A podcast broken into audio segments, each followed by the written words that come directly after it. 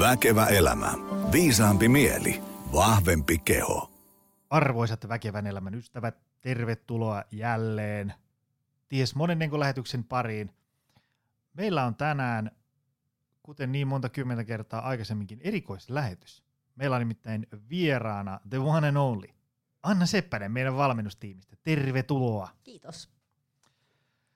Mä ajattelin, että me otetaan tämmöinen teema kuin, että miksi elämäntapamuutoksen tekeminen on joskus niin pirun hankalaa, ja sitten jos se on, niin mitä ihmettä silloin kannattaisi tehdä? Mehän tähän törmätään täällä Gymillä, pienryhmätreeneissä ja personal trainingissa ja ravintovalmennuksissa ja verkkovalmennuksissa harva se päivä. Kyllä. Tota, ennen kuin syöksytään päivän teemaan, niin, niin tota, kerro kuulijoille lyhyesti, kuka sä oot, mitä sä teet, mihin sä oot menossa ja, ja, ja sä oot sun naama on näkynyt meidän mainoksissa aina välillä ja gymillä milloin missäkin videoissa, mutta sä oot semmoinen tuntematon suuruus ja nero, josta ihmiset ei valitettavasti tiedä. Sen takia mä halusin pyytää sinut tänne. Joo, kiitos kutsusta. Ähm, tosiaan mä valmentelen nyt täällä Optimal Performance Centerillä kolmatta vuotta muistaakseni.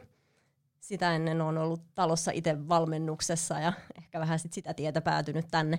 Mä oon siis personal trainer ja ravintovalmentaja ja sitä edeltävästi kulttuuriantropologi, eli vähän tämmöisistä niin toisenlaisista jutuista tullut tänne liikunnan maailmaan. Ja valmennan tosi paljon elämäntapamuuttujia, painonpudottajia, just tällaisia ihmisiä, kenellä on syystä tai toisesta vähän haasteita tämmöisten elämäntapa-asioiden ja liikunnan ja ravitsemuksen kanssa. Okei. Okay. Mä ajattelin, että jos me vedetään tämän päivän setti ikään kuin kahdessa osassa. Ensimmäinen osa olkoon se, että no miksi se on joskus niin vaikeaa. Ja, ja sitten tota, ää, ähm, jälkimmäisessä puoliskossa lähetystä pureskellaan, että no nyt kun se sitten on vaikeaa, niin mitä ihmettä sitten kannattaisi tehdä. Tota, kuten aina, aika ei tuhlata. Mennään suoraan päivän pihviin tai, tai, tai härkikseen, kumpaan nyt haluaa mennä. Tota, me vähän tuossa ennen lähetystä summailtiin ranskalaisilla viivoilla, että mitä tämmöisiä yleisiä ongelmia nyt on, ja, ja sitten listahan on loputon. Otetaan tota, ää, aloita jostain. Sano, mikä, mikä on semmoinen tyypillisin, mihin sä yleensä törmät? No tällainen kunnon klassikko on ajanpuute. On vaan muuta elämää niin hirveästi, että ei tahdo löytyä aikaa joko lähtee liikkumaan tai sitten ei riitä aikaa miettiä ja ennakoida ja suunnitella vaikka syömisiä, ruokavalioasioita. Se on ehkä semmoinen, äh, kun itse kiertää vaikka luennoimassa, mä lähetän sinne aina semmoisen linkin etukäteen, että moi mä oon tulossa, äh, juttelee elämäntavoista ja, ja muuttamisesta ja, ja pitkästä ja hyvinvoinnista, mistä sä haluaisit kuulla. Niin kyllä se ylivoimaisesti yleisin on se, että, että joo, tiedän, mutta kun ei pysty, kun ei ehdi, kun ei ole aikaa, kun on nämä työt ja lapset ja harrastukset ja kesämökit ja kaikki. Joo. Ei vaan niin pysty, ei vaan niin ehdi. Mutta se on samaan aikaan sitten kuitenkin ikävällä tavalla brutaali fakta, että aikaa on kaikilla saman verran. Mutta ehkä siellä arjen niin kuin, tavallaan lautasella on sitten vaan noin niin kuin liikaa. Tuleeko sulle mieleen jotain tämmöisiä niin kuin valmennuskeissejä, että mitä on niin kuin, tavallaan, juu, ihmisten yleensä ongelma on se, että, että tota, on niin paljon kaikkea, ei pysty. No sitten kun istuu alas ja juttelee, että no, mitä niin konkreettisesti, istutaan nyt tähän alas ja, ja mitä, mitä asioita ne niin on, niin mitä sulla tulee mieleen, että no, nyt me saadaan vähän niin kuin lisää luiden ympärille tähän teemaan? Joo, kyllä se on aika niin kuin tyypillistä, että lähdetään miettimään sillä lailla hyvinkin konkreettisesti sitä, että mihinkä se aika kuluu sitten päivän mittaan. Aika usein käytän semmoisia tehtäviä, johon ihan niin kuin tunti tunnilta merkitään, että mihin se vuorokausi kuluu. Ja kyllä sieltä aika nopeasti nousee esiin ne sellaiset aikasyöpöt, ja sieltä yleensä aina löytyy jotain, joka on semmoista turhaa tai ylimääräistä, tai sitten vaan niin kuin yksinkertaisesti niin huonosti jotenkin suunniteltua ja organisoitua, että et siihen asiaan uppoo aikaa paljon enemmän kuin mitä siihen oikeasti tarvitsisi pistää jolloin sieltä voisi lähteä priorisoimaan, että mistä sitä aikaa löytyy, ja kyllä sieltä yleensä pystyy jopa arvioimaan, että kuinka paljon sitä aikaa oikeasti voisi löytyä. Just oli tänään lounaalla kollegan kanssa, yrittäjätyyppi, ja juteltiin siitä, että, että miten ikään kuin, ää, sit kun sitä väsymystä, tai sanotaanko niin kuin, että tyhjillä akuilla on menty aika pitkään, niin se ikään kuin vähän niin kuin madaltaa sitä, että mitä kaikkea saa aikaa esimerkiksi tunnissa. Ja sitten se, sitten ikään kuin, niin kuin pahennuttuaan, kun tilanne kumuloituu, niin sitten se menee semmoiseksi, ikään kuin se aloitekyky, no tietysti pahimmassa tapauksessa häviää kokonaan, mutta sitten se, se vähän niin kuin madaltuu myöskin se, että ei, ei saa niin kuin hommia käyntiin, ja sitten jos sattuu saamaan ne käyntiin, niin, niin kaikki, mihin normaalisti menee tunti, niin sitten niihin menee kuusi. Ja, ja tota, se on semmoinen viheliäinen homma, koska se, se johtaa semmoiseen, että tavallaan kun sä, jos sä katot sitä ikään kuin nakkivuorta siinä sun edessä, ja sitten sä mietit, että jokaisen noiden homman niin kuin hoitamiseen menee kuusi tuntia ja niitä on siinä 150, niin siinä voi tulla semmoinen, että sen sijaan, että ihminen ikään kuin, niin kuin sitkeästi tarttuisi raivopäisen sisukkaasti siihen työvuoreen, niin se vaan pudottaa rukkaset, ei, ei vaan niin kuin pysty. Joo, siinä tahtoo käydä helposti niin, että just silloin kun olisi kaikkein tärkeintä käyttää aikaa siihen ennakointiin ja suunnitteluun ja asioiden valmisteluun, niin silloin tuntuu, että sitä aikaa on kaikkein vähiten tai että on kaikkein vähiten niitä paukkuja tehdä sitä juttua ja se saattaa tosiaan se toimeen tarttuminen ja se suunnitteluvaihe tuntua semmoiselta ylivoimaiselta tehtävältä, vaikka silloin just yleensä sille olisi kaikkein suurin tarve, koska se sitten loppupeleissä kuitenkin säästää aikaa ja helpottaa asioiden hoitamista. Niin on joskus, kun itse syö, nukkuu ja elää ja hengittää tämmöisessä hyvinvointikuplassa, sillä niin kuin, että kotona on asiat hyvinvoinnin kannalta fiksusti ja sitten työt tekee kuntosalilla ja niin edespäin, niin, niin joskus ehkä vähän kuplautuu semmoiseen, että ikään kuin niitä tuntuu, että no eikö nyt kaikki tiedä jo näin. Kyllä nyt ihmiset näitä jo osaa. Kyllä nyt ihmiset osaa treenata ja, ja, ja liikkua ja syödä ja nukkua ja ymmärtää nämä kaikki. Mutta sitten kun ikään kuin menee tästä kuplasta ulos ja, ja ikään kuin, niin kuin menee tuonne tavallisen sukankuluttajan arkeen ja kysyy, että, että no miten liikkumiset, syömiset, niin kyllä niin kuin fakta on se, että, että ei, ei moni vaan niin kuin tiedä. Niin, tai sitten on liikaa tietoa sillä lailla, että sieltä ei oikein pysty valitsemaan enää jotenkin niin kuin pysähtyy siihen valinnan vaikeuteen ja siihen informaation paljouteen. Voi olla vaikea erottaa, että mitkä on oikeasti tärkeitä asioita, mikä on oikeaa tietoa kaikesta siitä, mitä on tarjolla ja mikä sieltä on itselle jotenkin olennaista, mihin pitäisi tarttua. Aivan. Eihän tuossa tarvitse avata kuin someseinä, niin siinä on heti Kyllä. 50, älä ikinä unohda näitä, tai muuten. Kyllä. Ja sitten vieressä heti 50, ää, jos, nämä, jos et tee näitä, niin sitten käy niin ja näin. Ja niin. sitten, että, että niinku, on semmoisia tärkeimpiä kulmakiviä, 150. Ja sitten siitä voi tulla semmoinen, kun joutuu juomaan äkkiä niinku informaatiovirran paloletkusta asiaa, niin voi tulla semmoinen halvaantuminen siinä, niinku, että mitä tässä nyt pitäisi tehdä. Joo, kyllä. Ja nämä on semmoisia juttuja, missä myös muoti-ilmiöitä tulee ja menee aika nopeeseenkin tahtiin ja sitten ne vanhat jutut palaa hetken päästä uudestaan. Joku, mikä nyt on hyvää, huomenna ei enää olekaan ja sitten se taas ylihuomenna on. Joo, joo, ja nimenomaan se, se sykli on niin kuin aika sähäkkä, että se mikä tällä viikolla on superfoodia, niin ensi viikolla viimeistään se on kaiken pahan alku. Mm. Ei ole helppoa tämä hyvinvointi. Ei, ei, ei ole, mutta onneksi sitten usein semmoisiin perusasioihin palaaminen kyllä helpottaa tilannetta huomattavasti. Se on, mä muistan, kun ähm, muutaman kerran on käynyt tässä vuoden sisään sillä, että kun on pyydetty jokin luennoimaan. Niin sitten on sovittu, että joo, puhutaan syömisestä, liikkumisesta ja palautumisesta. Ja sitten on tullut sellainen toive, että, ähm, että älä, älä vitti sit tulla niinku jauhaan niitä perusjuttuja. Kyllä kaikki tietää, että pitäisi nukkua kahdeksan tuntia niistä.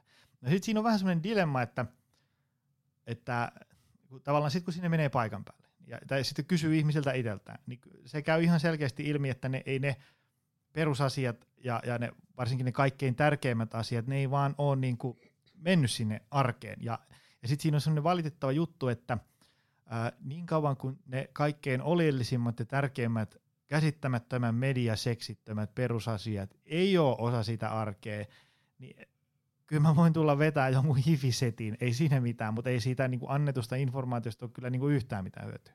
Joo, se olisi kauhean kivaa, kun olisi sellaisia nopeita ja helppoja kikkakolmosia, millä voisi pistää mutkat suoriksi ja saada nopeita tuloksia ja pääsisi semmoiseen pisteeseen, missä haluaa olla. Mutta kyllä se tahtoo olla tosiaan niin, että edes niiden semmoisten perusasioiden toteuttaminen siellä omassa elämässä ei välttämättä ole helppoa. Ja se jo, että saa ne rullaamaan, niin voi olla aikamoisen panostuksen takana ja niin kuin ihan todellinen saavutus. Ja valmennuksissa tulee aina silloin tällöin sellaisia tilanteita vastaan, jossa vaikka asiakkaalla olisi hirveä motivaatio lähteä muuttaa ruokavalioa. Että nyt pitää pistää ruokavalio kuntoon, että mitä tälle tehdään, jotta paino putoaa tai jotakin tämmöistä. Mutta sitten voi hyvin olla, että siinä sitten kun tilannetta tutkaillaan ja jutellaan ja katellaan ruokapäiväkirjoja, niin ei se ongelma välttämättä ole ensisijaisesti se ruokavalio, vaan se voi olla vaikka joku semmoinen, että uni jää tosi vähin. Ja silloin se on sitten ihan sama oikeastaan, mitä sille ruokavaliolle tehdään. Sitä voi olla jopa vähän turha lähteä sorkkimaan. Jos se nyt on jo se perushyvä juttu, niin ei siihen kannata koskea. Sitten se voi olla vaikka se uni, jonka muuttamiseen tai parantamiseen ei ehkä lähtökohtaisesti olla just kauhean motivoituneita. Sitten pitäisi jostain löytää se ymmärrys ja into siihen, että jotta mä nyt saan aikaan niitä muutoksia, mitä mä ajattelin, että tulisi tällä niin kuin ruokavalion korjaamisella, niin mun pitäisikin keskittyä ehkä tuohon uneen. Aivan. Mulla tuli sellainen mieleen tästä lennosta, kun äh, tämmöinen yläotsikko, kun, että, että me ollaan kaikki yksilöitä ja, ja sitten me tarvittaisiin niinku yksilölliset. No, ilman muuta yksilöllisyys ää, auttaa. Kyllähän me, jos ajatellaan että ihmisiä, jotka on tässä person training valmennuksessa, niin kyllähän ne saa ää, erittäin hyviä tuloksia, kun ne on yksilövalmennuksessa. Ja kaikki niin kuin viilataan ja, ja mietitään just KO-tyypin tarpeisiin.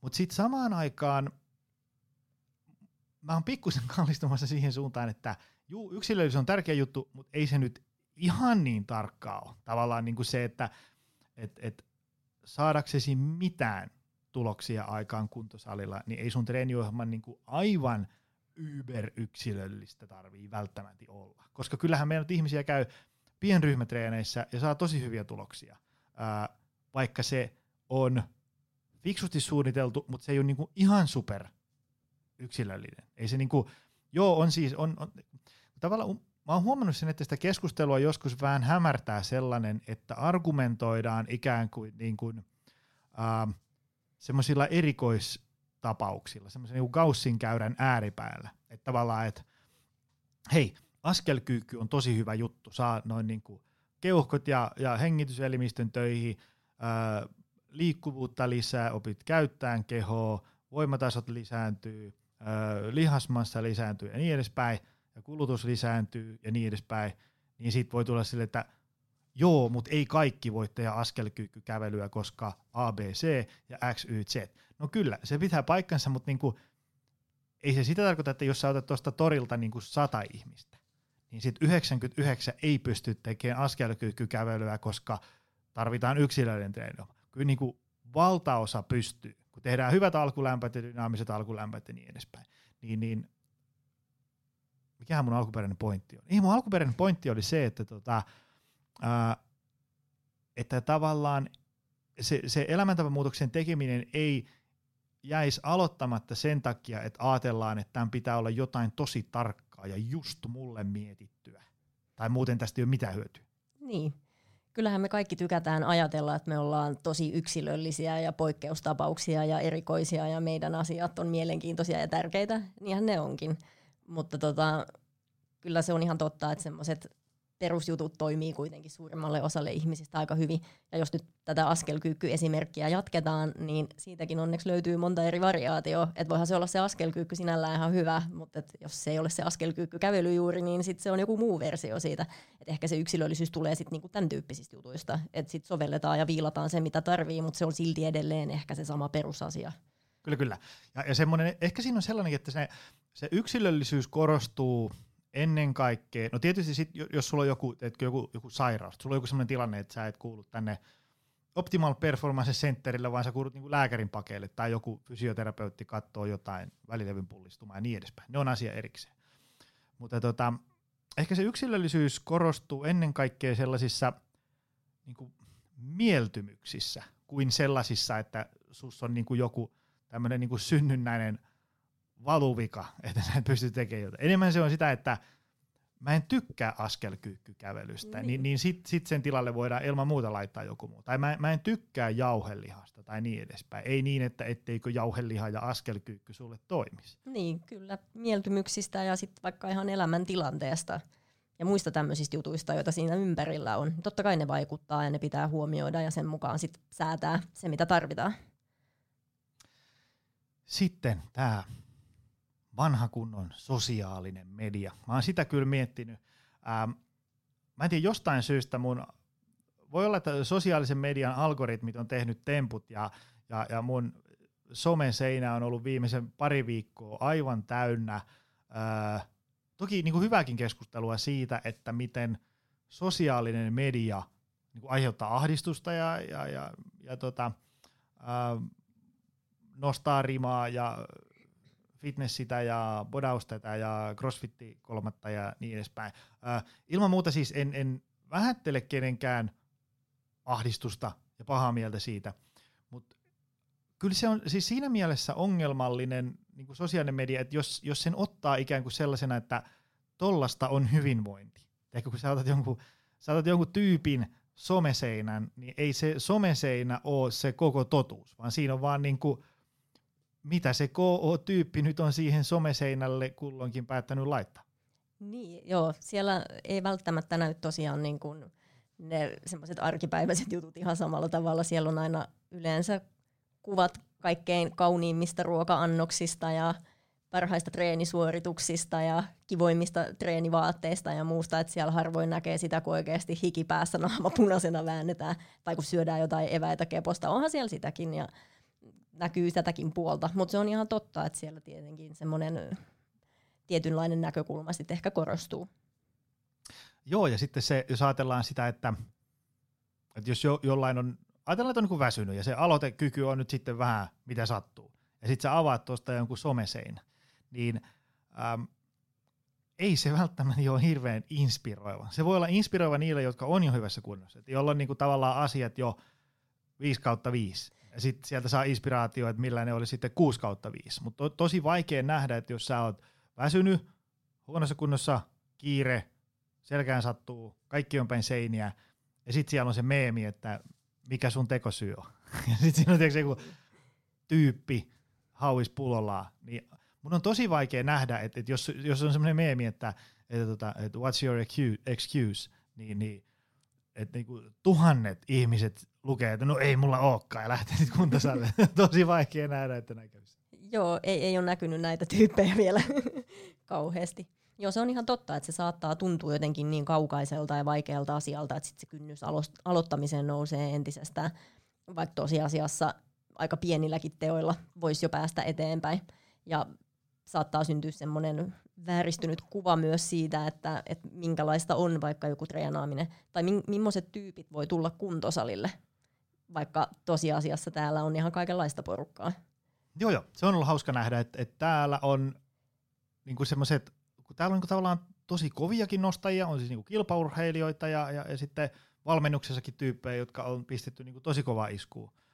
Mutta sitten on niinku ihan ensikertalaisia, semmoisia, joilla on niinku ihan hirveä kuntosalikammo vuosikausia. Niin, niin tota, ää, mä oon huomannut, että niillä, jo, joilla tavallaan on ollut semmoinen kuntosali apina selässä pitkään, että ei pysty menee, niin, niin tota, kyllä ne, ne on noissa niinku valmennuksen kautta päässyt hyvin vauhtiin.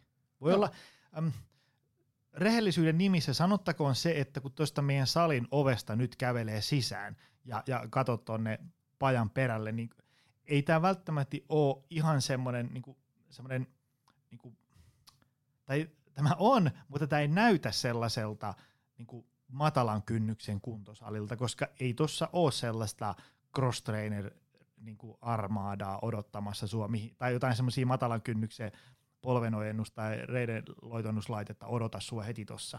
Mutta sitten samaan aikaan, muistan kun me tuossa ähm, yläkerrasta yhdelle firmalle vedettiin muutama äh, tota, äh, testitreeni, pienryhmätreenejä, niin, niin, ja, ja sitten mä kävin tuossa muutaman korttelin päässä yhdessä talossa vetämässä, kun siellä oli kiinteistön tämmöinen kuntosali, niin kuin mun silmiin aivan täydellinen, vähän niin kuin sen pieni CrossFit-boksi, niin, niin ei ihmiset osannut käyttää sitä, koska se tavallaan, kun sä meet sinne, ja sitten siellä on niinku kyykkyräkki, käsipainoja, levytankoja, niin se oli semmoinen, että apua, mitä täällä tehdään, kun ei täällä ole niinku sitä rintaprässiä ja jalkaprässiä.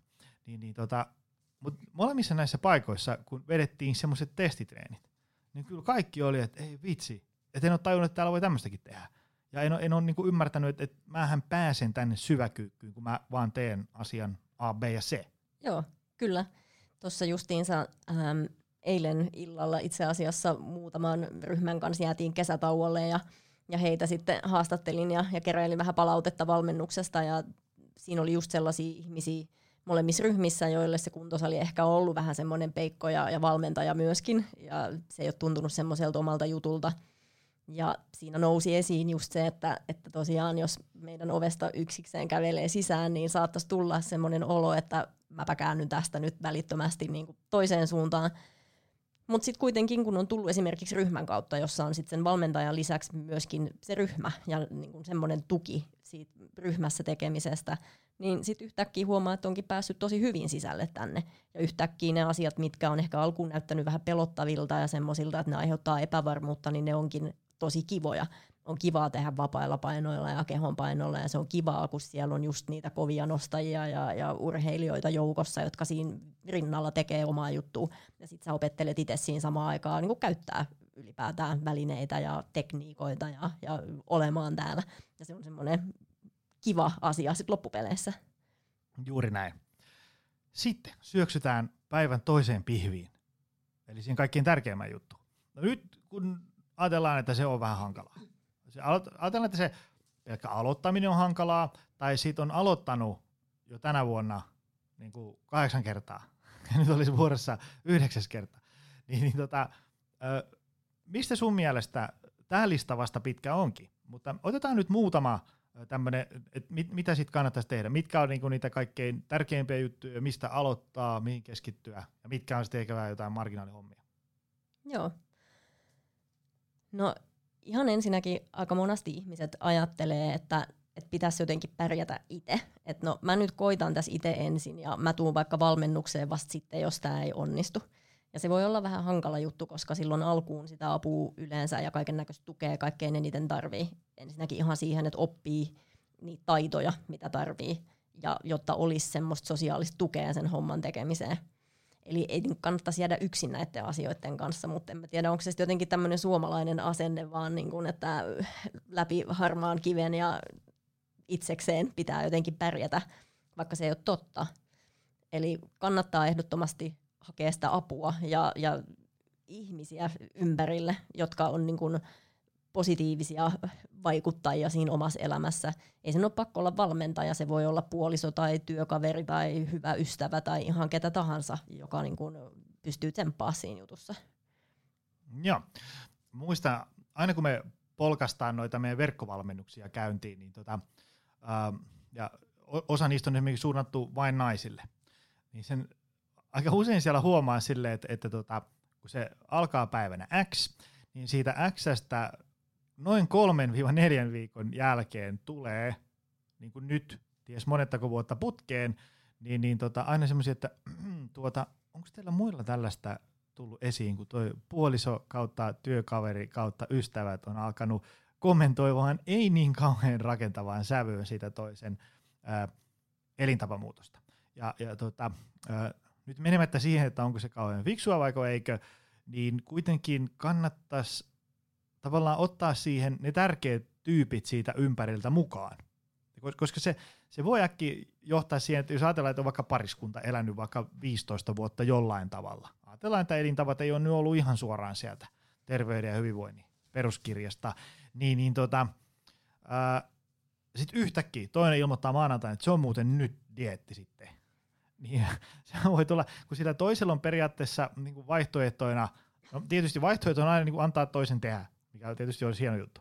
Mutta sitten siinä on tavallaan vaihtoehtona ikään kuin, niin kuin jäädä vähän jälkeen siitä touhusta tai sitten hypätä siihen mukaan. Ja, ja tota, jo, varsinkin jos se tulee se, se ilmoitus silleen niin kuin maanantai seitsemältä ilman, niin kuin en, ilman ennakkovaroituksia kulman takaa, niin se voi johtaa siihen, että, että siinä tulee semmoista pientä rivien välistä, jaha, onko meillä päivälliseksi taas kaninruokaa ja niin edespäin, tämmöistä pientä. Ja, ja tota, se toisten mukaan ottaminen joko siihen itse projektiin tai, tai, tai sitten äh, ainakin niin kuin henkisenä tukena on ihan, ihan kynnyskysymys, koska niitä vaikeita päiviä tulee sitten anyway, ja jos siinä kohtaa se sulle tärkeä tyyppi heittää kapulaa vielä rattaisiin, niin ei sitä mitään tule. Joo, se on ihan totta. Ja samoin se, jos on niin kun, jos ei alun pitäänkään edes yritä saada siihen ketään mukaan ja vaan on niin kuin yksin sen asian kanssa, niin kyllä silloin niin kuin vaikeat päivät sit näyttää todella vaikeilta ja niistä on hankalempi päästä eteenpäin. Et ilman muuta vähintäänkin kannattaa niin kuin keskustella ja jutella ihmisten kanssa, että jos ei se puoliso nyt heti halua vaikka sinne salille tai lenkkipolulle lähtee mukaan, niin ainakin niistä asioista voisi puhua ja ehkä sitten pikkuhiljaa se siitä leviää se, se oma projekti, jos leviää. Joo, joo. Ja sitten käydä kaikki semmoista niinku pientä vaihtokauppaa. Et hei, tiedätkö, että et mä oon huomannut, että et paras aika mulle käydä salilla olisi seitsemältä aamulla ennen töitä tiistaina ja torstaina. Käykö, jos sä heität silloin muksutarhaa tai lenkität koiran tai mitä ikinä, jos on jotain semmoisia pakollisia nakkeja. Ja sitten vastavuoroisesti mä voin vaikka hakea ne tai, tai jotain tämmöistä. Niin, niin tota, ihan hirveän suuri etu siinä, että niin ne tyypit, ketä nyt sitten siinä onkaan, on se sitten työkaverit, bossi, no vaikka niin kuin tosi tärkeä asia jutella vaikka töissä. Että hei, tiedätkö, että mä tuun tiistaisin ja torstaisin vasta ysiltä, jos suikin onnistuu, kun mä kävisin niin kuin pitää itsestäni huolta ja olisin paljon parempi työntekijä ja työkaveri ja niin edespäin. Joo, kyllä. Ja sitten joskus kuulee näitä tämmöisiä tosi positiivisia juttuja, kun esimerkiksi jollain työpaikoilla on vaikka aamiainen tarjolla. Niin sitten jos sinne uskaltaa esittää jonkun toiveen siitä, että he voisiko tässä aamupalalla olla mukana vaikka tämän puuron päälle jotain rahkaa ja, ja marjoja, niin sitten niitä yhtäkkiä sieltä saakin. Kyllä, kyllä. Ja sitten sehän, ähm, kun nyt me juteltiin paljon siitä niin kuin yksilön näkökulmasta, niin sitten siinä menossahan voi olla mukana just vaikka niin kuin työnantaja. Mä just olin tuolla, ähm, ähm, tuolla, tuolla Nummelan nurkilla äh, tota, juttelemassa yhdessä paperitehtaassa. Siellä oli aivan loistava semmoinen setti, että, että jos tulee pyörällä töihin, niin talo tarjoaa aamupuuron. Siinä, siinä oli siinä, että se, oliko se niin, että pitää esittää niin tyyli, että pyöräilykypärä päässä, kun tulee tiskille, niin talo tarjoaa aamupuuro. Sillä saatiin niin kuin jengiä aktivoitua sitten filaroimaan. Joo, ja nämähän on tosi tärkeitä juttuja, tämmöiset arkiset jutut, jotka toistuu, ja, ja silloin jos pystyy esimerkiksi hyödyntää äm, työmatkoja liikkumiseen, niin sehän on ihan hirveän iso plussa, ja se helpottaa tosi paljon sitä oman perusaktiivisuuden ylläpitämistä tai lisäämistä. Joo, joo. Ja mä, jos ajatellaan, että äh, meidän tavallisten sukankuluttajien arjestaan, arjen liikkumista kuitenkin niin kuin valtaosa on sitä arkiaktiivisuutta. Jos, jos ajatellaan, että, että, että saadaan sinne fiksulle tasolle, niin suurin osa siitä on arkiaktiivisuutta. Niin, niin tota, äh, kyllä mä, kun mä katson tuosta iPhonein askel mittarin lukemia semmoisilta päiviltä, kun mä en ole asian kiinnittänyt mitään huomioon, niin kyllä ne on aika hirveätä luettavaa. Luokkaa siis niin kuin 2-3 tuhatta askelta päivässä niin jo punavalot pitäisi vilkkua, että ei näin voi olla. Mutta sitten samaan aikaan, jos ajatellaan, että kotoa töihin tuohon niin keskuspuiston poikki, niin se on niin puoli tuntia kävelle. Mä tuun, jos tulis, siinä voi matkalla kuunnella musaa, podcasteja, luonnon ääniä, kävelen töihin ja takaisin tässä työpäivän aikana ehkä joku reeni tai, tai mitä nyt muuta tulee neppailtua tässä, niin päästään helposti sinne 10 000. Joo, kyllä ne siinä kertyy ne askeleetkin päivän mittaan, jos siihen vähän kiinnittää huomioon, mutta se on ihan totta, että ei ne niinku itsestään ilmaannu tai tapahdu. Että kyllä sitä pitää vähän ajatella ja istumatyö varsinkin on siinä asiassa semmoinen vähän haaste, että silloin sitä saattaa oikeasti joutua vähän miettimään ja suunnittelemaan eri asia silloin, jos vaikka työ on sen luonteinen, että ollaan niin kuin pikkasen liikenteessä, siirrytään paikasta toiseen päivän mittaan tai jotain tämmöistä, mutta joo, kyllä se on niin, että jos oikeasti istuu päivän koneen ääressä, niin ei niitä askeleita ihan kauheasti ole tullut, jos ei siihen asiaan ole itse jollain lailla panostanut. Joo, joo. Ja jos ajattelee, että su- suurin osa, tai niinku enemmän ollaan menossa siihen suuntaan, että eihän täällä tarvitse niinku työpäivän aikana kauheasti mitään hikoilla. Ja sitten jos sulla on vaikka kuormittava työ, sulla on vähän kiire, tai kenties sulla on sellainen positiivinen flow siihen työhön, niin että se, se niinku unohtuu se päivän aikainen liikkuminen. Se vaan kun ei ihminen niinku lähtökohtaisesti ole tosi aktiivinen. Kyllä ihminen, varsinkin tämmöinen länsimainen toimistotyöntekijä, on todennäköisemmin hyvin laiska semmoisen niin pikkupuhastelun suhteen. Niin, mukavuuden halu voittaa aika useasti, tai sitten vaan muut asiat vie mennessään, mikä on tietenkin työpäivän aikana esimerkiksi ihan ymmärrettävää, ja voi olla sinällään hyväkin juttu sekin. Kyllä, kyllä. ihan aluksi me puhuttiin siitä ajankäytöstä, että kun ei vaan niin kuin ole aikaa, niin, niin tota, sä vähän jo valotitkin, että mitä se tehdään, mutta mi- mitä sitten niin kuin, tavallaan konkreettisesti aletaan tekemään? Joo. Mitä tuolla langan päässä ihmiset, me nyt jos vähän, varo, vähän jo varoteltiin, että ei välttämättä kannata yksin tehdä, mutta ää, siltä varalta, että aiot tehdä yksin, niin mitäs Anna ehdotat? Joo, no tässäkin asiassa kannattaa pieni hetki käyttää siihen, että alkuun oikeasti vähän suunnittelee sitä hommaa, oikeasti miettii, mitä on tekemässä ja miksi sitä tekee. Eli semmoinen tavoitteen asettelu on ihan ehdottoman tärkeää. Se, että jos on vaan joku semmoinen epämääräinen ajatus itsellä, että no pitäisi vaikka lähteä liikkumaan, koska se tekee hyvää, tai pitäisi syödä enemmän kasviksia, mutta ei oikeastaan kauheasti kiinnosta, eikä ole itsellä semmoista selkeää ajatusta, että, että miksi juuri minä oikeasti niin kuin hyötyisin tästä, mitä mä saan siitä, mitkä asiat paranee, niin silloin voi olla vaikea ylipäätään ensinnäkään päästä alkuun. Ja sitten jos onnistuu pääsemään alkuun, niin se, että pystyisi ylläpitämään sitä hommaa, niin ennuste on ehkä vähän huono. Kyllä vaan. Mä oon itse huomannut semmoisen, että mm, semmoiset treenit, jotka on laitettu kalenteriin, tai, tai, tota, tai mä oon niin erittäin vankasti henkisesti päättänyt, milloin ne tehdään, jotenkin kummallisesti ne tulee tehtyä myös sellaisessa arjessa, että ei ehdi kuin niin paljon kaikkea. Koska tavallaan ää, työhän, onko se Parkinsonin laki nimeltään, että työhän ottaa just sen verran aikaa, kun sille annetaan. Tiedätkö sille, että jos mä niinku ideoin jotain uutta konseptia, niin kyllä se, se idea, idea tulee siinä aika lailla parissa tunnissa raavittua kasaan. Mutta jos mä otan sille koko päivän, niin kyllä mä raavin sitä sitten koko päivänkin. Eli tavallaan se, että mulle ainakin itse auttaa se, että vaikka, vaikka olisi sellainen olo, että, että nyt, on niin kuin, nyt on niin kiire viikko, että ei ehdi reenaamaan. Mutta jos mä otan kalenterin ja mä laitan sinne tiistai, torstai, 16.30 tunnin salitreenit, niin jotain maagista siinä päivän aikana tapahtuu niin, että mä oon jumppakengät jalassa tuossa salilattialla molempina päivinä 16.30. Eli ihan vain jo niinkin yksinkertainen asia voi auttaa, että rupeaa niinku aikatauluttaa niitä juttuja. Koska niinku, hyvä esimerkki on se, mä oon muistaakseni aikaisemminkin se maininnut, että se niinku, kun pitää hakea poika tarhasta, niin kun tietää, että 16.45 pitää olla siellä puiston portilla viimeistään, niin aika harvoin sinne tulee, tulee mentyä sen seitsemän jälkeen huuteleen, että onko täällä vielä ketään. Koska tietää, että tavallaan ei, ei niin voi tehdä, koska se on, pakko olla. Niin tavallaan se, että jos, jos asennoituisi vaikka niinku treeneihin silleen, että, että nyt vaan niinku nyt alkaa, tiistai, torstai 16.30, ei neuvottelukysymys. Ja, ja tota, jotenkin se päivä sitten vaan niinku tiivistyy sillä maagisesti, että silloin on valmis. Joo, kyllä semmoinen suunnitelmallisuus ja aikatauluttaminen varmasti auttaa tuossakin asiassa. Siinä toki kannattaa myöskin muistaa se, että sit pitää niinku lähteä aikatauluttamaan sinne omaan päivään kuitenkin semmoisia realistisia asioita. Että kyllä sitä, niin kuin, totta kai se auttaa, että se on sun kalenterissa, mutta jos se on ollut lähtökohtaisesti jo jotenkin ei kovin realistinen se aikataulu, niin silloin ei välttämättä jotenkin riitä sit se, että, että on niin kuin itsellä tahtotila ja näin. Eli semmoista varsinkin aloittamista ajatellen, niin kannattaa myöskin miettiä sitä, että, että mitä oikeasti sit on tarve tehdä. Usein on ihmisillä semmoinen käsitys, että pitää ihan hulluna ruveta treenaamaan ja pitää kauheasti rajoittaa vaikka syömisiä ja niin tehdä ihan hirveästi kaikkea, jotta pääsee alkuun tai jollain lailla eteenpäin, mutta sekään ei ole aina totta. Eli se voi olla joku hyvin pienikin asia, minkä sinne aikatauluttaa itselleen. Jos se on sopivan kokonen palanen ja se on sinne aikatauluun pistetty, niin silloinhan se aika suurella todennäköisyydellä toteutuu. Kyllä, kyllä. Ja sanon nyt, etten vaan suinkaan unohda sitä, niin, niin se vanha kunnon uni, koska tavallaan semmoinen, ähm, emme sano, että se on vastaus kaikkeen, mutta se on vastaus melkein kaikkeen.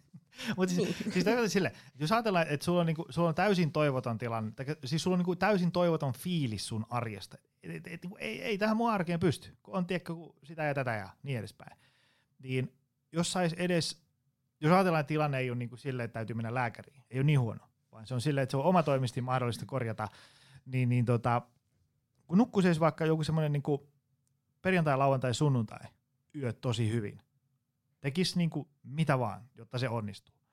Menee vaikka jokin mökille, hotelliin viikonlopuksi, että saa nukuttua. Niin sitten se, miltä maailma näyttää maanantai-aamuna, kun herää, niin vaikka niin kuin asiat itsessään on täysin samalla lailla, mutta se, että miten sä pystyt niinku käsittelemään vaikeita asioita ja näkemään ne asiat ikään kuin vain niinku uudessa valossa, niin, niin tota, ihan vaan nyt semmoinenkin, koska voi olla, että ne, ne asiat ei ole ihan niin huonosti kuin se ehkä, ehkä jossain kohtaa saattaa tuntua. Joo, se on ihan totta. Ja varmasti on tosiaan niitäkin tilanteita, jossa on oikeasti isoja ongelmia sen unen kanssa, mutta ehkä semmoinen tyypillisen, tyypillisin uniongelma, mitä mä esimerkiksi valmennuksissa kohtaan, on tämä oma aika, joka tulee illalla sitten, kun lapset on pistetty nukkumaan ja, ja kaikki päivän hommat on tehty, joka sitten tarkoittaa sitä, että se nukkumaan meno venyy, koska siellä sit halutaan katsella telkkaria tai tehdä jotain käsitöitä tai mitä ikinä se kenellekin sitten onkin, mihin sitä omaa aikaa haluaa käyttää. Ja se on sinällään ihan ymmärrettävää. Toisaalta jotenkin vähän harmi, että miksei se oma aika voisi olla sitä nukkumista ja lepäämistä, jos se on se, mitä sä niinku oikeasti tarvitsisit myöskin. Näin pienen pojan isänä ja kiireisenä, kun itselläkin päivät menee aika niin kuin, sille kiivaassa tahdissa tehden kaikkea milloin mitäkin, niin mä oon vasta sen jälkeen, kun poika syntyi, niin mä oon ymmärtänyt niin kuin ihan omakohtaisesti, mitä se tarkoittaa se oma aika. Ja se, se on kullanarvosta. Kyllä. Kullanarvoisia minuutteja ja tunteja. Kyllä. Mutta silti, mä kannustaisin ihmisiä ää, jälleen kerran kokeileen kolme viikkoa. Et kokeilepa kolme viikkoa, että sulla ei ole niin paljon sitä omaa aikaa. Ja, ja, ja kato, kuinka käy. Koska, koska, koska se ajatus siitä, että jos mulla ei ole sitä illa omaa aikaa, niin sit, sit, ei tässä ole sit mitään järkeä. No sähän et varsinaisesti voi niinku ihan tarkkaan tietää, miltä se elämä sitten maistuu ja, ja kuinka kiva se on, ää, jos sulla on sitä omaa aikaa vaikka vähän vähemmän. Ja siis että, että, että, että niinku kolme viikkoa ottaa niin, että menee vaan ajoissa nukkuu. Kympiltä ja sitten herätys kuudelta esimerkiksi.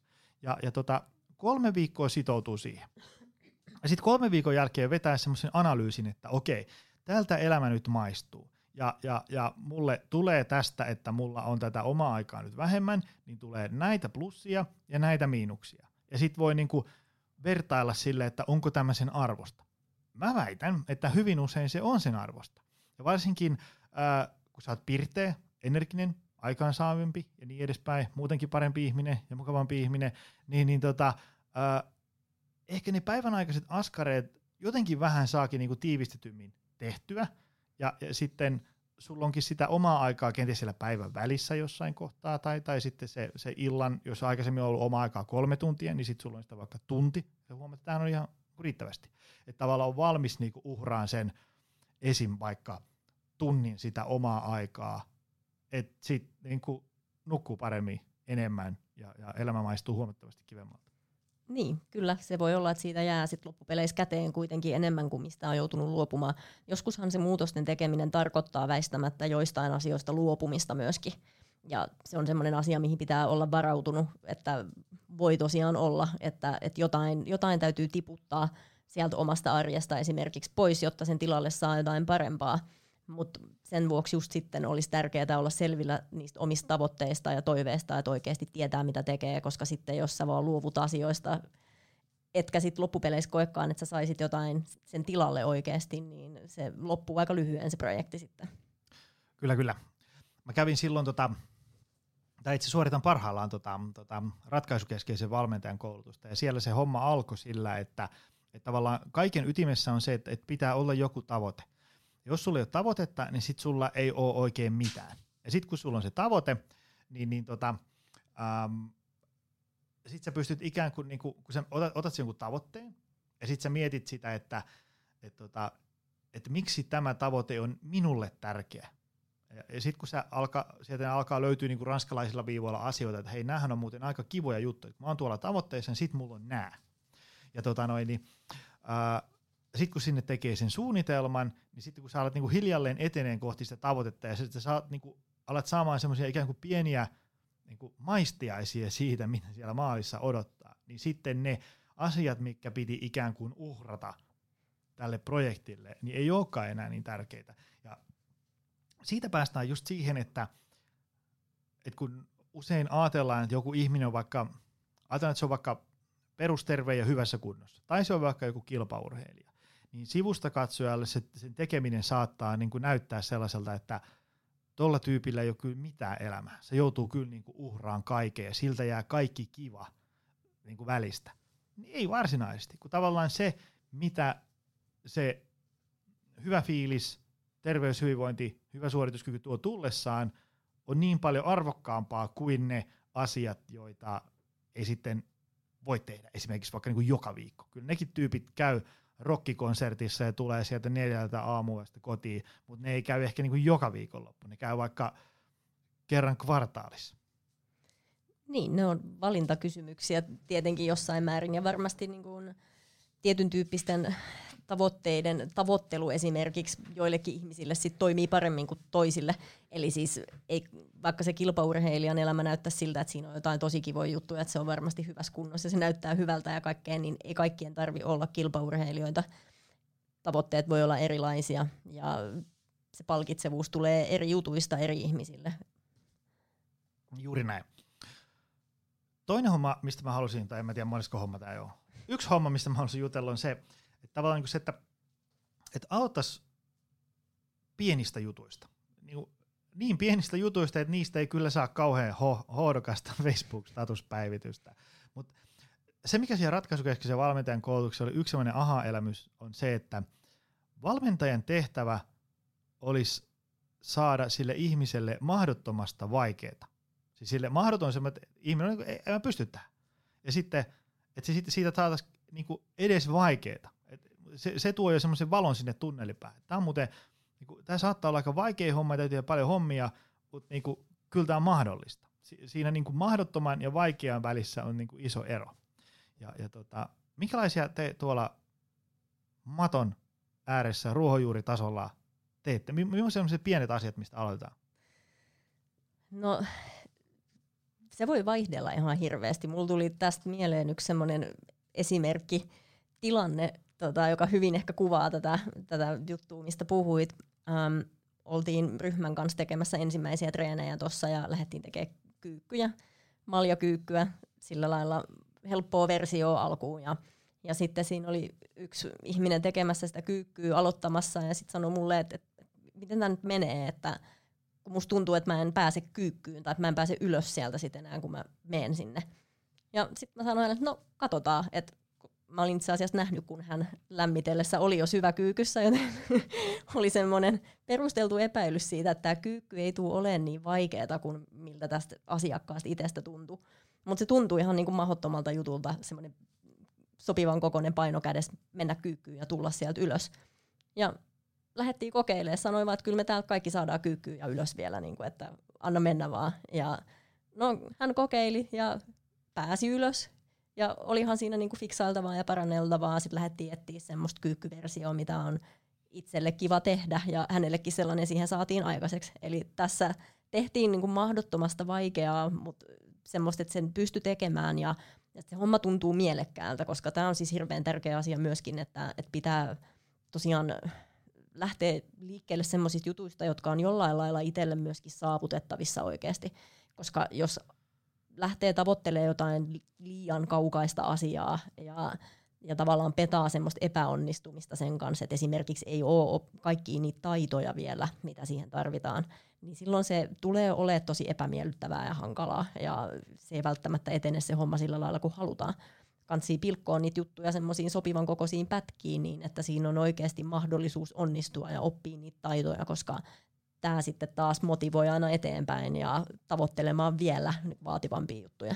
Kyllä, kyllä. Ja sitten se, että äh, just tästä muuten pari päivää sitten puhuttiin tuossa kahvikupin ääressä, että äh, yksi syy, minkä takia aloittaminen on vaikeaa ja, ja monella tyssää ja melkein lähtöruutu on se, että toisin kuin sosiaalisessa mediassa usein annetaan ymmärtää, niin ei se alku aina tunnu ihan hirveän kivalta. Joo, ei. ja se, niin kun mä tuossa talven jälkeen aloittelen mun lenkkikautta, niin, niin kyllä se niin kuin, kyllä ekalla lenkillä se on tehty niin puolen kilsan jälkeen on niin kuin sykkeet 180 ja mummut ja vaarit menee rollaattorilla ohi kyllä. vasemmalta ja oikealta. Uh, mutta jostain on aloitettava. Ja, ja sitten ehkä tuossa on se, että jos sen tavoitteen asettaa niin kuin liian pitkälle, niin varsinkin siinä alkuvaiheessa, kun se voi tuntua tosi vaikealta, niin sä et niin kuin näe itse edistyvän käytännössä ollenkaan. Tai sille, että se tavoite ei tunnu tulevan niin kuin yhtään lähemmäs. Että se on siellä 17 kilometrin päässä koko ajan.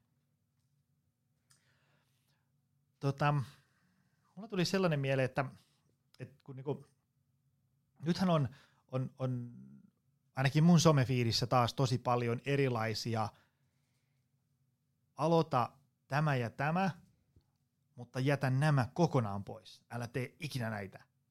Jos näin teet, niin sitten piru sinut periköön, niin edespäin.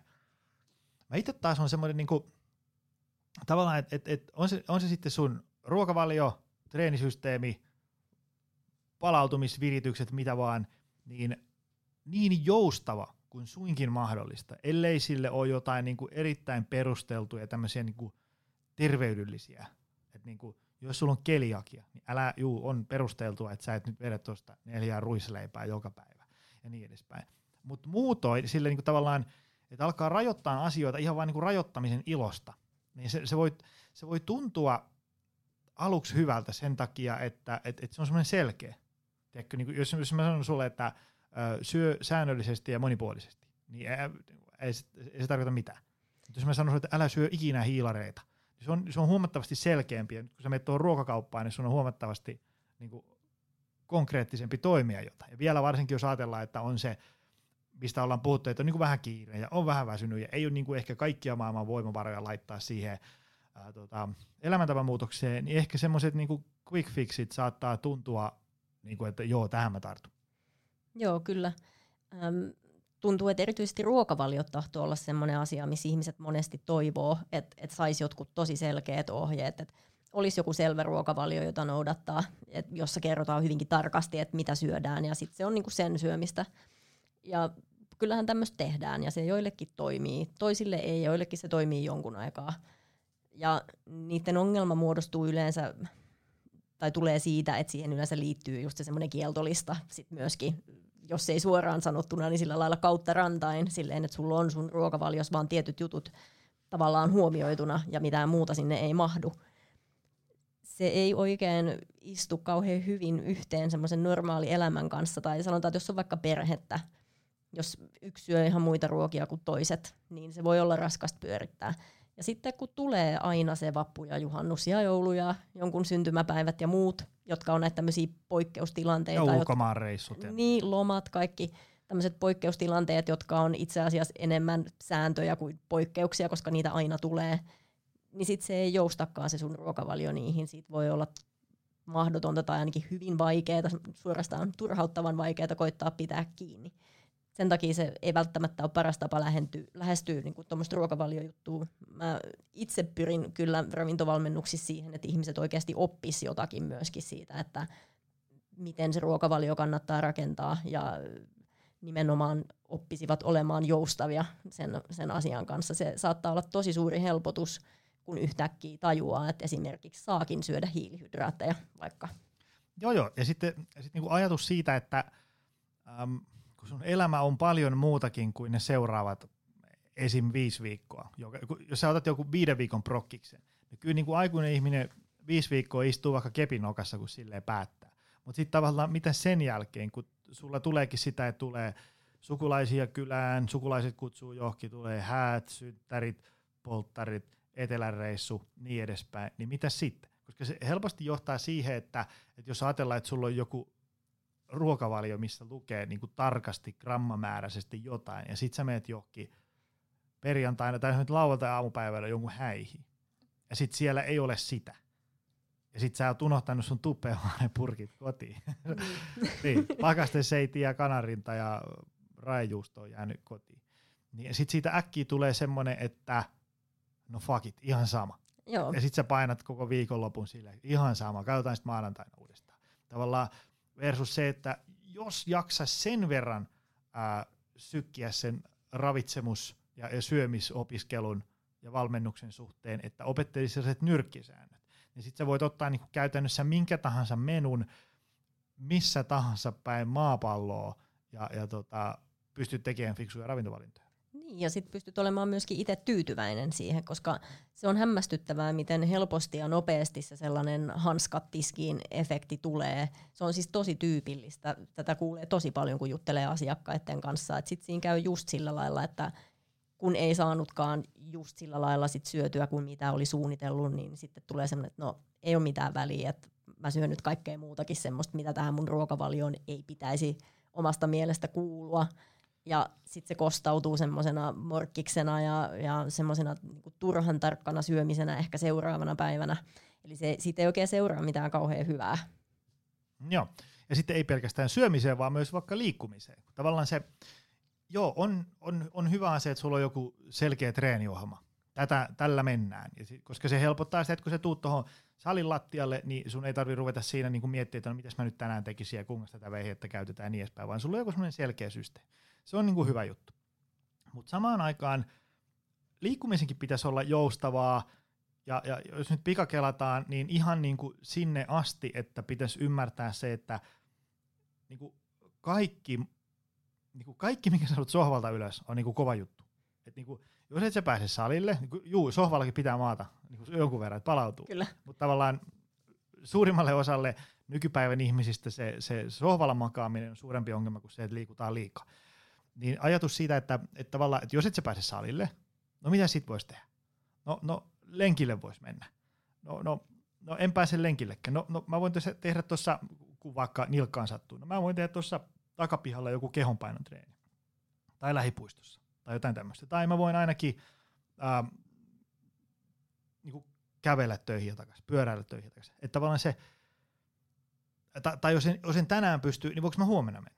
Tai, tai viikonloppuna tai niin edespäin. Tavallaan se työkalupakki liikunnan suhteen olisi mahdollisimman tuhti. Että niin aina löytäisi jonkun tavan liikkua. Se olisi mun mielestä iso juttu.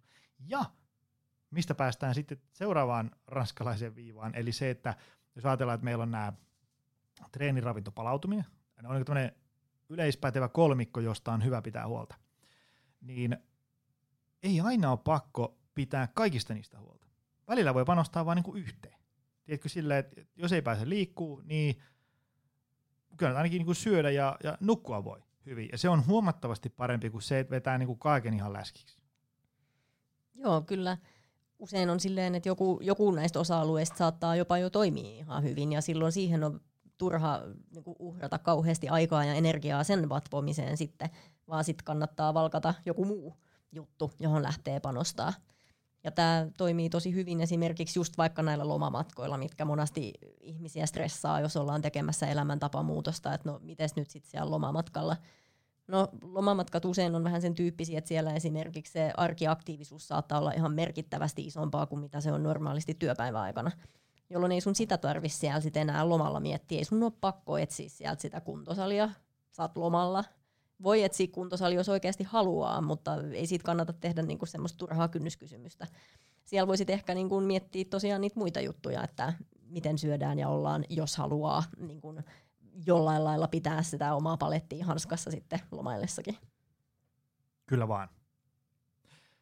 Mistä päästään jälleen seuraavaan ranskalaiseen viivan, eli, eli tota, ikään kuin siihen B-suunnitelman tekemiseen. Että tavallaan et, et on joku suunnitelma, ää, ja, ja sitten sille he ei pysty niin kuin syystä tai toisesta ei pysty nyt ikään kuin, niin kuin noudattaa sitä, jos ajatellaan tämmöistä termiä haluaa käyttää, niin, niin tota, että olisi mietittynä nyt ainakin, niin kuin, ainakin suunnitelma B.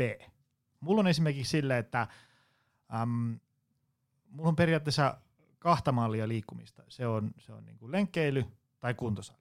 Ei kolme, koska on sitten intero. Ei neljä. niin, on, on kuntosalitreeni, siis on niin täyskuntosalitreeni.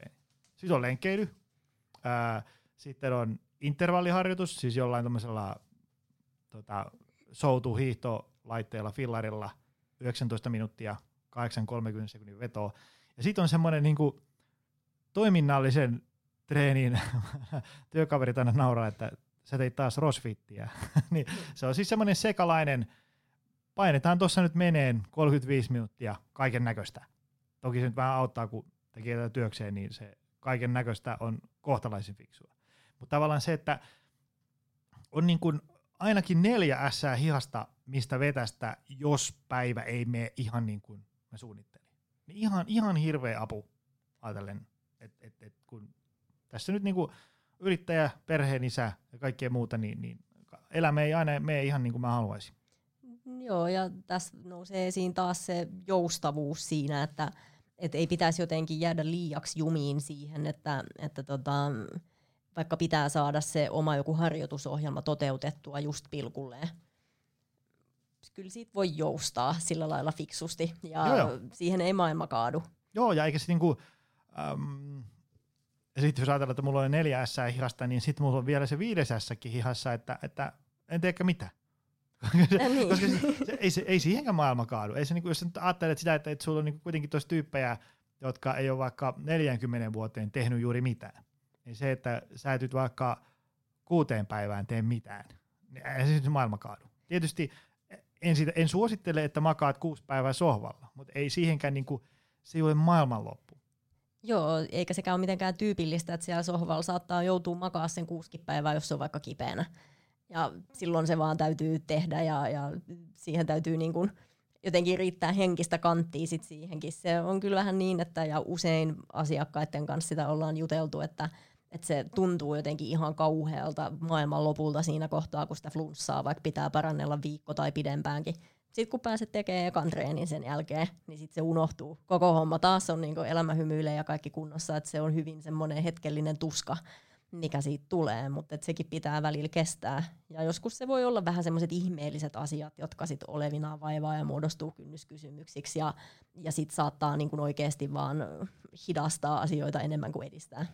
Joo, joo. Jos ajatellaan, että, että jos jokaisen sellaisen hetken, kun ei mene jonkun tietyn suunnitelman mukaan, ottaa ikään kuin, niin kuin epäonnistumisen. Kyllä siitä elämästä tulee aika raskasta, koska sä, sä epäonnistut joka päivä. Niin, kyllä. Niin. Et siinä mielessä eh- ehkä ne ottaisi vain niin osana elämää. Tämmöistä tämä nyt on. Et niin kuin, kun niitä sellaisia äh, ikään kuin suunnitelmasta poikkeamisia tulee ammattiurheilijoillekin, jotka niin kuin siis, joiden työ on pitää itsensä hyvässä kunnossa, niin kyllä nyt sallitaan, että, että jos sä et ole ammattiurheilija ja sulla on vähän jotain muutakin, niin siitä suunnitelmasta poiketaan. Kyllä ihan sikatärkeä juttu. Meikäläisen oma äh, suosikkiteema perttimustajoki.fi-sivustolla on vasta siihen niin kuin vieläkin enemmän tutustunut on se, että äh, niin kuin elinympäristön muuttaminen.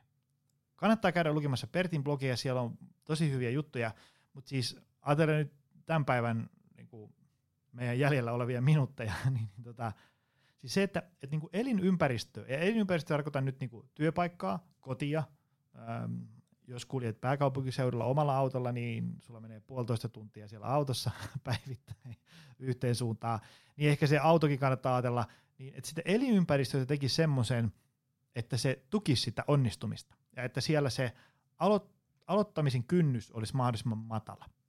Eli, eli kuten niin kuin luennoillani usein puhun, että päätän luennot siihen, että et, et okei, että nyt kun sä menet tästä luennosta inspiroituneena kotiin, ja illalla päätät, että olipa sillä jätkällä hyviä juttuja, tänään mä teen muuten sitten fiksu iltapala.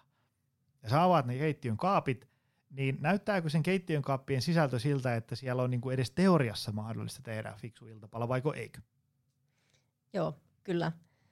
Joo, ruokavalio on siis siitä just hyvä esimerkki, että mehän syödään täsmälleen sitä, mitä me kaupasta kannetaan kotiin ja tota, jos me tehdään tätä, hoidetaan tätä asiaa itse, niin silloin sit pitää käydä itsensä kanssa se keskustelu, että mitä sieltä kaupasta tulee.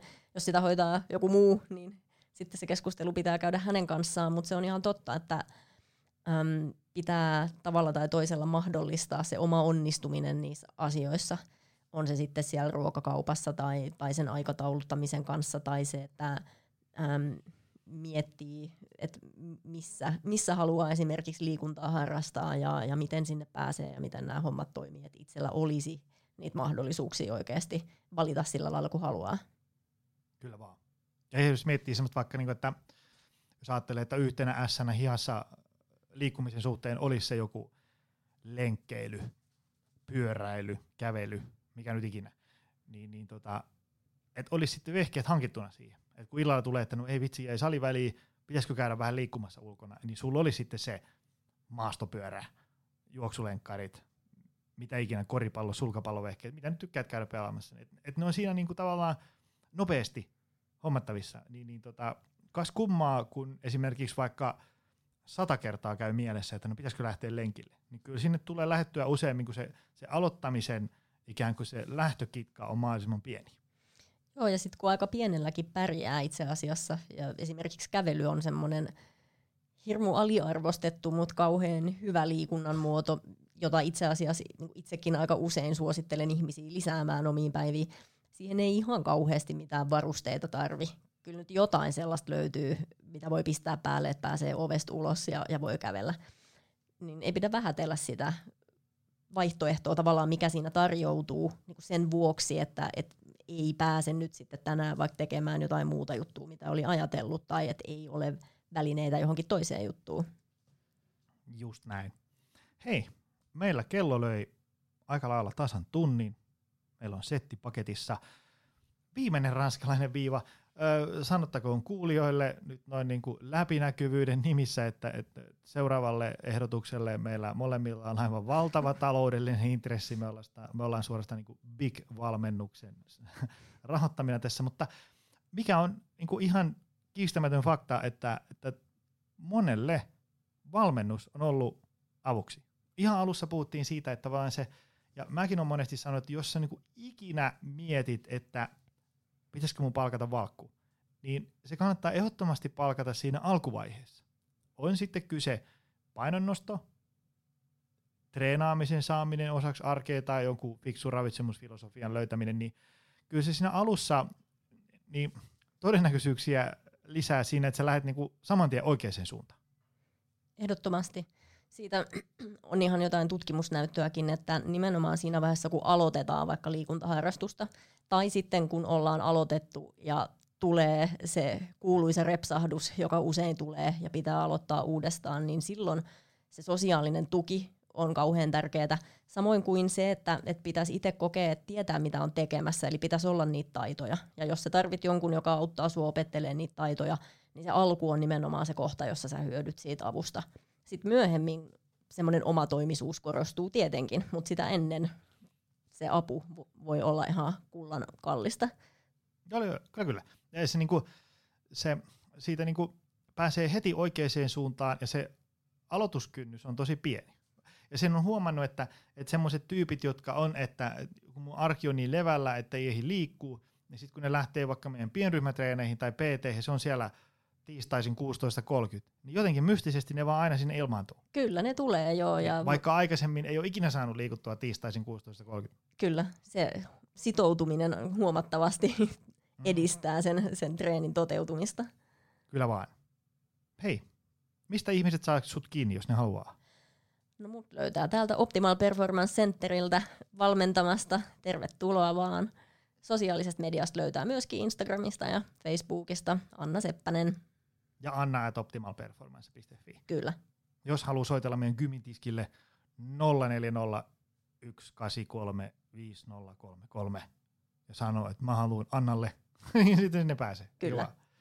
Hei, kiitos miljoonasti, kiitos. että olet vieraana. Ja, ja kiitos sinulle, rakas kuulija, että jaksoit tänne maalin saakka. Nähdään taas ensi viikolla. Moi.